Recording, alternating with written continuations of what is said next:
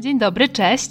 Nazywam się Maria Bladowska, jestem architektem, a to jest podcast Dom według Ciebie, czyli podcast, dzięki któremu Twój dom będzie lepiej zaprojektowany. Nagrywam go po to, żeby Ci pomóc, niezależnie jakie masz plany, jaką masz działkę i jaki masz budżet. Chociaż dzisiaj wciąż jesteśmy w temacie taniego domu. To będzie ostatni odcinek o tanim domu, przynajmniej na ten moment. W poprzednich odcinkach poruszałam tematy, o których raczej rzadko się mówi, a dzisiaj chciałabym to podsumować i dodać coś jeszcze, e, czyli konkretnie doradzić Ci, na co po kolei zwrócić uwagę, jeżeli chcesz tanio wybudować dom. Także bez dalszych wstępów e, zapraszam do słuchania. Tak naprawdę przy każdej inwestycji, e, a już zwłaszcza w momencie, kiedy ma się ograniczony budżet, to właśnie pierwszą i taką najważniejszą rzeczą jest ustalenie budżetu. I o tym mówiłam w poprzednim odcinku, w odcinku 12. Właśnie, żeby ten budżet e, koniecznie e, określić i to konkretnie go określić. E, nie myśleć o tym, że to zależy od tego, jaki dostaniesz kredyt. Nie, nie, nie, nie. To jest najgorsza opcja tak naprawdę.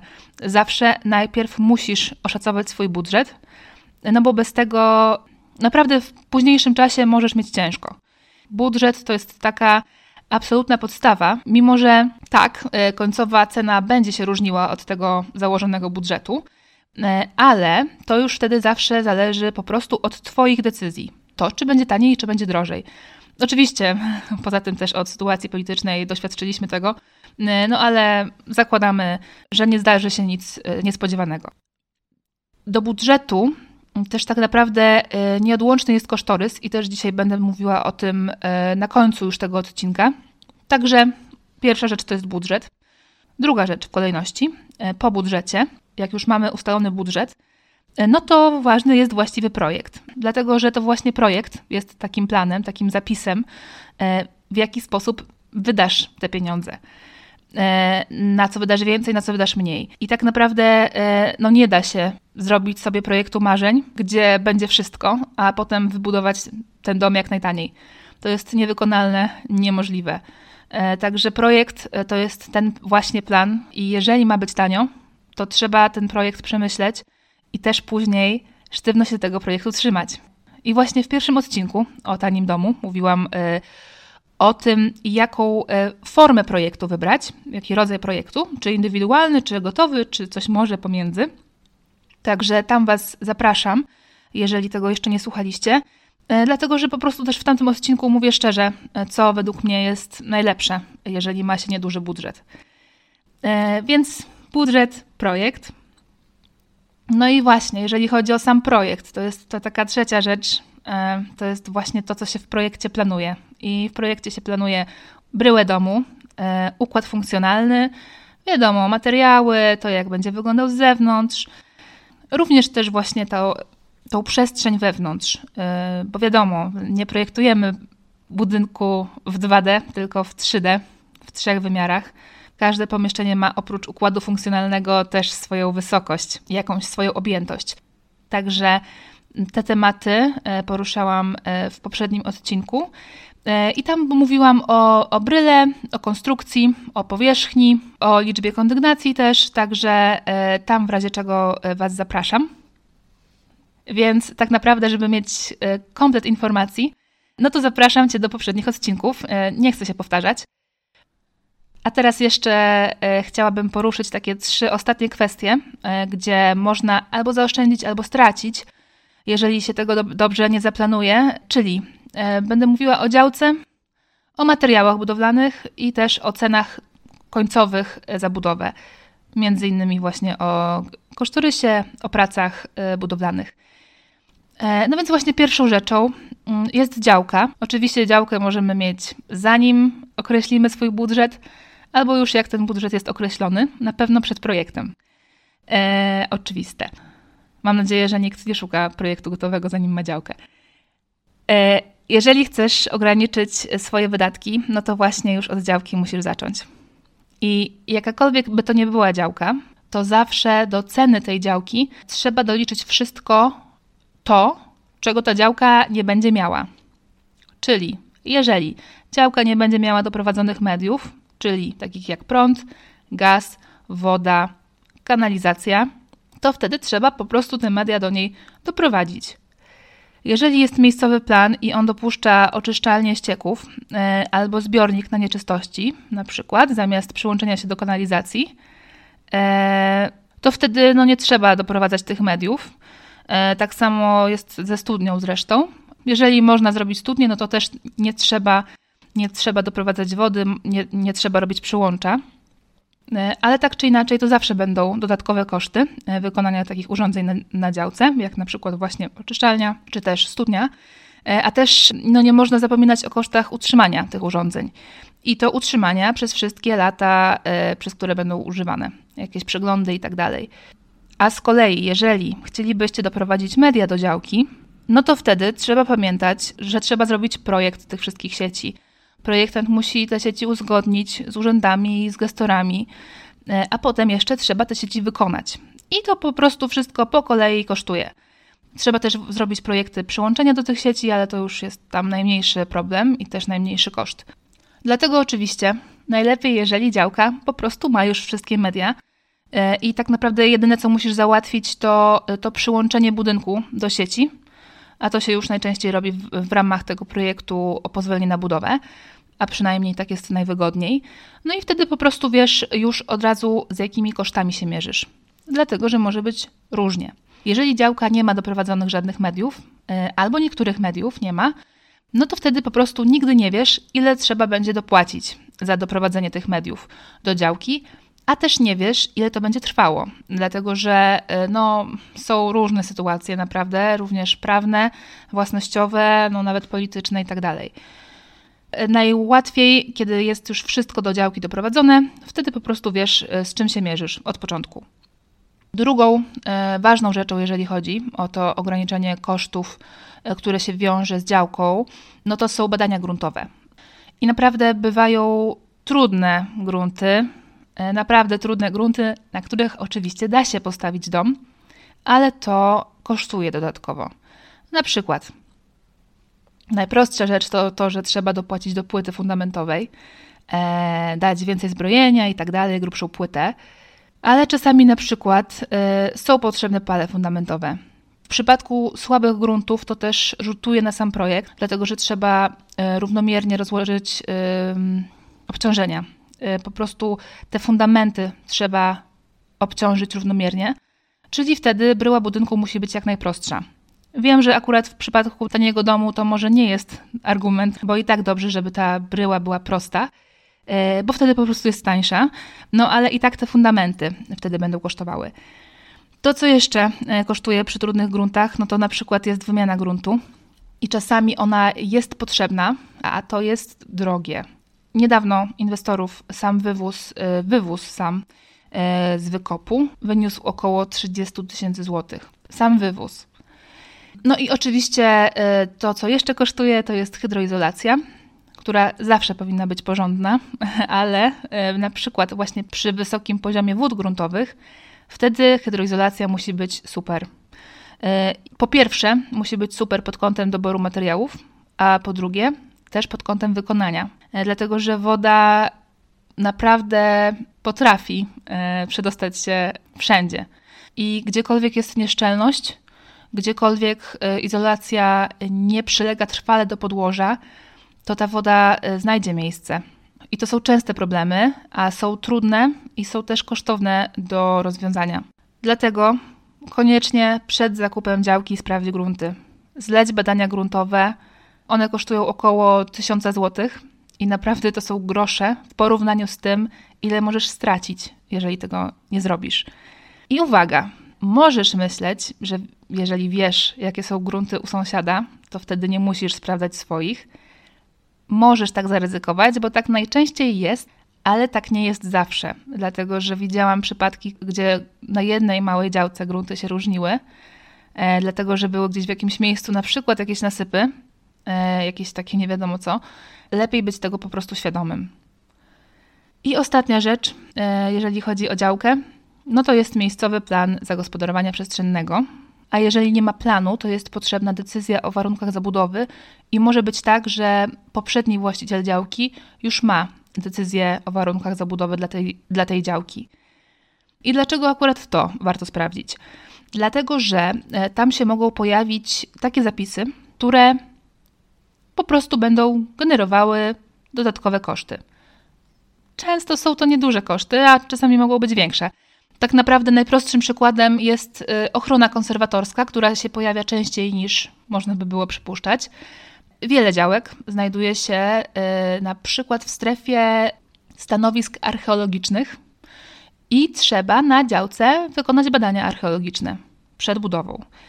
Zazwyczaj to jest tak, że jest to tylko formalność, ale i tak jest to już jakiś dodatkowy koszt. 1000 zł, 2000 zł, teraz już raczej bardziej 2000 niż 1000. Albo na przykład y, może być potrzeba jakichś, jakichś dodatkowych uzgodnień albo operatów, które mogą dużo kosztować. Przykładowo, jeżeli będziesz mieć stromą działkę, nawiasem mówiąc, y, im bardziej równa działka, tym taniej, ale na takiej działce może być y, potrzebny projekt umocnienia skarpy. Albo też na przykład w przypadku niektórych gruntów albo niektórych działek jest wymagana ekspertyza chłonności gruntu. To się wykonuje dodatkowo do badań gruntowych. Także to nie są ogromne koszty, ale są to koszty. Więc po prostu lepiej wiedzieć e, wcześniej. Z mojego doświadczenia zazwyczaj jest tak, że coś jest dodatkowego do zrobienia. Warto przeczytać dokładnie plan miejscowy albo decyzję o warunkach zabudowy i dowiedzieć się po prostu, jak to jest w przypadku konkretnej działki. Także te trzy rzeczy to jest tyle, jeżeli chodzi o działkę. A druga rzecz, y, o której chciałam powiedzieć, to są materiały i dobór materiałów. Tutaj wiadomo, że to, to się dzieje w projekcie i to zależy od, po prostu od projektu konkretnego albo od y, ustaleń y, z architektem. Ale to, co chciałabym powiedzieć, to to, jak oszczędzać na materiałach, jak, jak już ma się projekt. Jeżeli chcesz oszczędzić na materiałach, to radzę Ci, zrób to w taki sposób, jak się to zwykle robi. Czyli na przykład Twój wykonawca może mieć zniżki, może być promocja, możesz negocjować cenę zawsze, albo też możesz pojechać gdzieś dalej, na przykład, gdzie jest taniej niż jest u Ciebie. Ale spotkałam się w internecie z taką radą, E, żeby wybierać produkty tańsze, mniej znanych marek, ale o tych samych parametrach. Dlatego, że znane marki często sobie liczą za znaczek. No i właśnie tak nie do końca jest. E, dlatego, że to nie są ubrania, że mniejszy producent może na przykład włożyć więcej serca w swój produkt. To się niestety zdarza często, e, że mniejsi producenci trochę naginają rzeczywistość. Nie sprawdzają swoich materiałów. Oczywiście nie zawsze tak jest, ale tak bywa, tak? I to łatwo się naciąć. Dlatego, że mniejsi producenci mają mniejszy budżet, mają tańszą linię produkcyjną i też nie stać ich na odpowiednie badania dla swoich wyrobów budowlanych i nie mają tych badań. Więc tak naprawdę nie znają tych rzeczywistych właściwości swoich wyrobów. E, dlatego zawsze trzeba sprawdzać przy każdym wyrobie budowlanym aktualne certyfikaty i deklaracje właściwości użytkowych. I producent bez problemu powinien taką e, dokumentację udostępnić. A też w związku z tym, że większość inwestorów i tak się na tym no, nie zna, e, to wtedy po prostu najlepiej mieć takiego kierownika budowy, który tam wam to w razie czego ogarnie. Czyli to, co chcę powiedzieć, to, że można wybrać tańszego producenta, jak najbardziej to jest sposób na to, żeby zaoszczędzić, e, ale wtedy po prostu sprawdźcie, czy papiery na te materiały się zgadzają. Czy na przykład tylko obiecują, że produkt jest ok, a nie sprawdzili go. No bo potem to wy będziecie mieli problemy. E, I też właśnie pomyślałam sobie, e, jest tak, jako taką ciekawostkę, jest taki podcast Rozmowy na fundamencie. I tam fajnie to pokazuje taka rozmowa telefoniczna przeprowadzona w podcaście to jest taki podcast, y, w którym no nie wszystkie odcinki dotyczą tak stricte wiedzy budowlanej, ale prowadzi ten podcast kierownik budowy. I te odcinki, które dotyczą właśnie tej wiedzy budowlanej, naprawdę są bardzo wartościowe. Więc jeżeli chcielibyście się zapoznać właśnie z tą rozmową telefoniczną, to to jest w odcinku 25. On się nazywa Dom z dykty i kartonu i to jest y, tak mniej więcej od 10 minuty. Ciekawe, naprawdę ciekawe, jak producenci oszukują. W tej rozmowie właśnie ten, ten, kierownik budowy dzwoni do pewnego producenta, wiedząc z góry, bo ma doświadczenie właśnie z jego materiałami, że są problematyczne, a producent po prostu no, kłamie jak z nut. Także warto to posłuchać jako taką właśnie ciekawostkę, jak to wygląda w branży budowlanej czasami. E, no i właśnie e, trzecia, ostatnia rzecz, czyli e, jak to wszystko w ogóle spiąć finansowo. Po pierwsze, tak jak mówiłam na wstępie do odcinka, konieczne jest zlecenie kosztorysu inwestorskiego. Koszt to około plus minus 2-3 tysiące złotych, czasami więcej, czasem może być mniej, to w zależności od projektu i od konkretnego kosztorysanta. I w tym kosztorysie e, inwestorskim będziecie mieli wyszczególnione wszystkie materiały i też wszystkie roboty budowlane, e, które będą musiały być wykonane. I jeżeli nie znasz się na budownictwie, to naprawdę to będzie dla ciebie dosłownie wybawienie, e, dlatego że znając kolejność robót, znając zakres też cenowy, po prostu będziesz mieć kontrolę. Będziesz bardzo łatwo móc zweryfikować, która oferta wykonawcy jest dobra, a która jest na przykład tania, dlatego że nie uwzględnili kilku rzeczy. A to jest akurat sytuacja nagminna, że wykonawcy źle szacują zakres swoich robót, a potem przychodzą po dodatkowe pieniądze. I wtedy, jak się już to wszystko toczy, jak jest budowa, jak są terminy i tak dalej, to wtedy jesteś już tak na dobrą sprawę pod ścianą, bo albo im zapłacisz więcej, albo zejdą z budowy, na przykład. I jeżeli chodzi o ceny, y, które kosztorys określa, no to nie sugeruj się nimi za bardzo. I ja wiem, że mówiłam o tym, że trzeba ustalić budżet. Trzeba sprawdzić, czy się zmieścisz w tym budżecie za pomocą kosztorysu. Ale po prostu ze względu na to, że naprawdę są duże możliwości i też duże rozbieżności, jeżeli chodzi o ceny, to ten budżet nigdy nie będzie ustalony idealnie. Budżet się ustala przed projektem, a szczegółowy kosztorys robi się, jak projekt już jest skończony. Swoją drogą warto też zrobić e, kosztorys szacunkowy w trakcie projektu, ale jeżeli chodzi o kosztorys ten inwestorski, e, no to ta końcowa cena budynku e, przy normalnej inflacji i też przy normalnej sytuacji politycznej może się różnić o plus minus 20% w stosunku do tego, co przewidział kosztorys.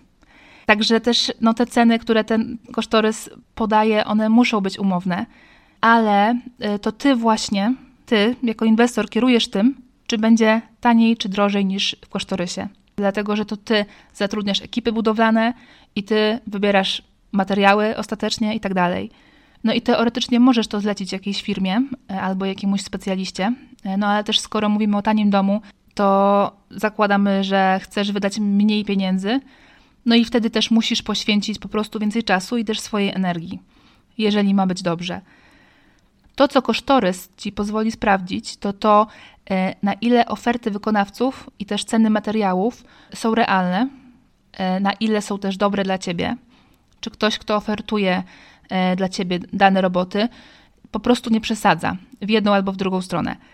Prawie wszyscy inwestorzy tak robią, że porównują oferty różnych firm, ale kosztorys jest takim niezależnym sprawdzeniem. I ostatnia rzecz, jeżeli chodzi o spięcie tego wszystkiego, kontrolę nad budżetem i tak dalej, no to możesz zatrudnić generalnego wykonawcę e, i on będzie wykonywał budynek od początku do końca, albo możesz też e, samodzielnie zatrudniać wykonawców do danych robót. E, I oczywiście, jeżeli ma być tanio, to ta druga opcja jest dla ciebie lepsza, bo wtedy po prostu przejmujesz na siebie rolę tego generalnego wykonawcy. Generalny wykonawca ma rzadko sam E, ekipy do wszystkiego, tylko po prostu zatrudnia ludzi z zewnątrz. No i taki generalny wykonawca to jest na pewno zaleta, że on ma swoje sprawdzone osoby, e, ale też to nie zawsze mm, jest regułą. E, ostatnio rozmawiałam z wykonawcą, który miał swoich sprawdzonych zbrojarzy. No i okazało się w jednej inwestycji do niego przyszli w trakcie, że coś źle, źle zaofertowali, źle przeliczyli i oni potrzebują no naprawdę sporo więcej pieniędzy. Także ogromną zaletą na pewno e, tego, że się bierze generalnego wykonawcę, e, jest to, e, że po prostu płacisz mu za to, że on właśnie takie problemy bierze na siebie. I ty właściwie rozmawiasz tylko z nim i jego rozliczasz. I to jest bardzo duża zaleta, ale to jest też sporo droższe.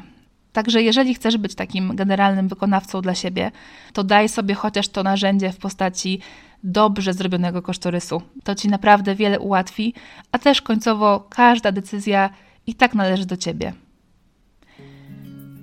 I to tyle na dzisiaj. Mówiliśmy o działce, o materiałach i o, no właśnie, spięciu tego wszystkiego w całość finansowo.